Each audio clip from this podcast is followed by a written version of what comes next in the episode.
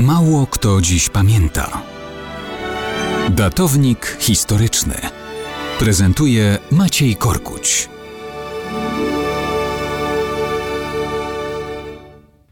Mało kto dziś pamięta o jednej z najważniejszych dat pozwalających rozumieć tragizm polskiej historii w II wojnie światowej.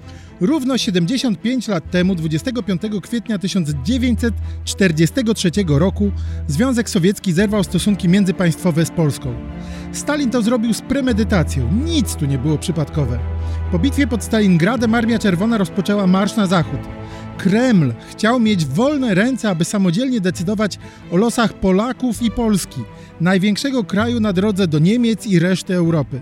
Polska była częścią obozu aliantów. To komplikowało sytuację, ale Stalin był zdeterminowany, aby nowe okoliczności wykorzystać dla osiągnięcia imperialnych celów Związku Sowieckiego. Rozpoczęła się tak naprawdę agresja, najpierw w dyplomacji i propagandzie. Były prowadzone działania antypolskie na forum międzynarodowym.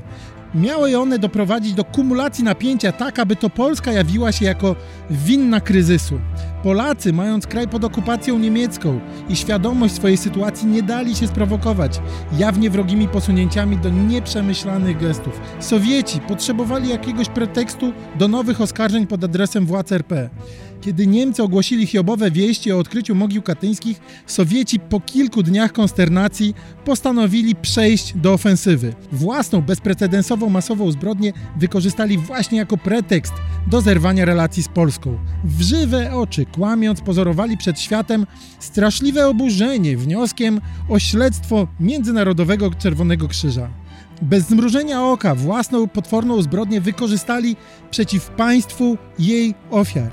Dzisiaj więc nie tylko Polacy powinni być uczeni o zerwaniu stosunków z Polską. Szkoły kształcące dyplomatów na całym świecie powinny uczyć na tym przykładzie metod sowieckiej i dzisiejszej rosyjskiej dyplomacji.